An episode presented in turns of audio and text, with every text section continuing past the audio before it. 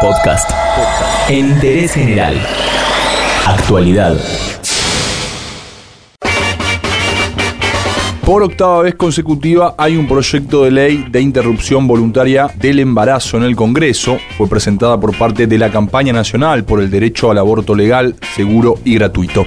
En interés general te contamos de qué se trata y las diferencias con la iniciativa que se votó en 2018.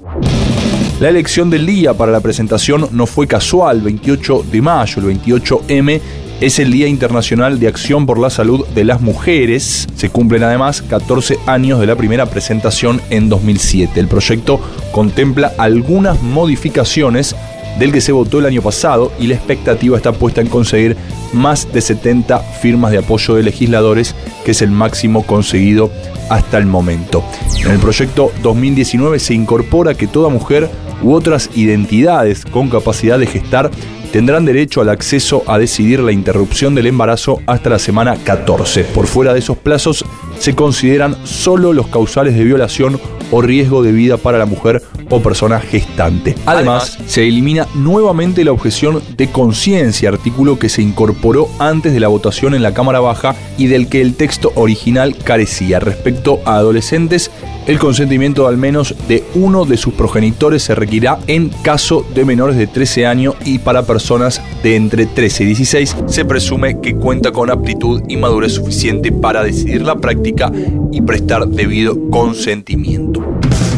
Por otro lado, se reafirma la obligación del Estado respecto a la implementación adecuada de la Ley de Educación Sexual Integral, tal como establece la ley contemplando al aborto como un derecho y se prevén asesorías a ser incluidas en el plan médico obligatorio para brindar acompañamiento, información y métodos anticonceptivos.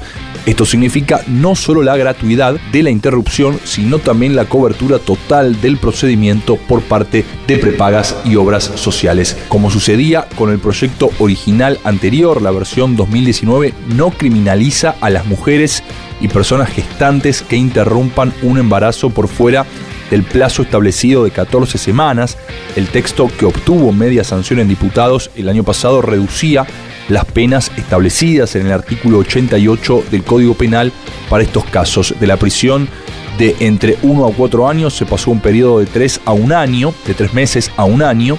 En el texto que se presenta en 2019, este artículo fue nuevamente quitado y solo se mantienen las penas para los o las profesionales de salud que realicen la intervención sin el consentimiento de la mujer o persona gestante, eliminando también castigos para aquellos que actúan eh, con el debido acuerdo de quien requiera la intervención pero centrémonos un poco en el contexto mundial. 58 países en el mundo permiten el aborto a petición de la mujer, mientras que 134 lo autorizan bajo condiciones más o menos estrictas. Solo 5 países lo prohíben bajo cualquier circunstancia. El último país en liberar la legislación del aborto fue Irlanda y así la interrupción del aborto en Europa está permitida en 36 países, aunque en distintos grados. En 29 de esos 36 países es legal por cualquier motivo, según los últimos datos disponibles de la Organización de Naciones Unidas. En los países europeos, con algunas objeciones, la ley establece que una mujer puede interrumpir el embarazo en caso de incesto, violación, malformación del feto o salud mental.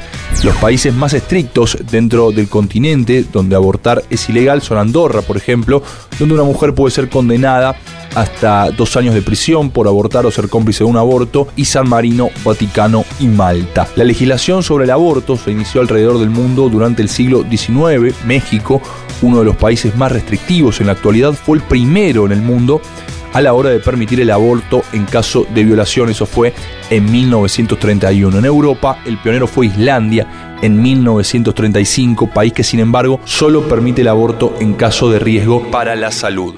Fue la Unión Soviética en 1920 el primer país que legalizó el aborto en cualquier circunstancia, si bien su práctica estaba limitada por ley a realizarse en un hospital estatal. Desde entonces la ley ha sufrido múltiples modificaciones, estuvo prohibido por ejemplo entre 1936 y 1955 hasta la Rusia actual, que permite la terminación del embarazo hasta la semana 12 por cualquier motivo. América Latina, África y Asia concentra las mayores restricciones. Abortar y es ilegal en mayor o menor medida en la mayoría de los países africanos, con excepción de Sudáfrica, que lo tiene legal desde 1997, Túnez y Mozambique. En América Latina, Cuba fue el pionero en legalizar el aborto en 1968. Chile formaba parte también de los países con prohibición total hasta 2017 cuando el Parlamento aprobó eliminar la prohibición del aborto en los casos de violación, riesgo para la mujer o inviabilidad fetal.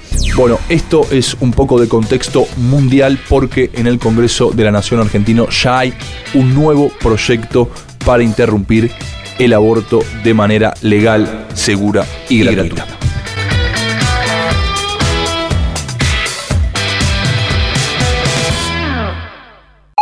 Entérate de esto y muchas cosas más y muchas cosas más en interésgeneral.com.ar.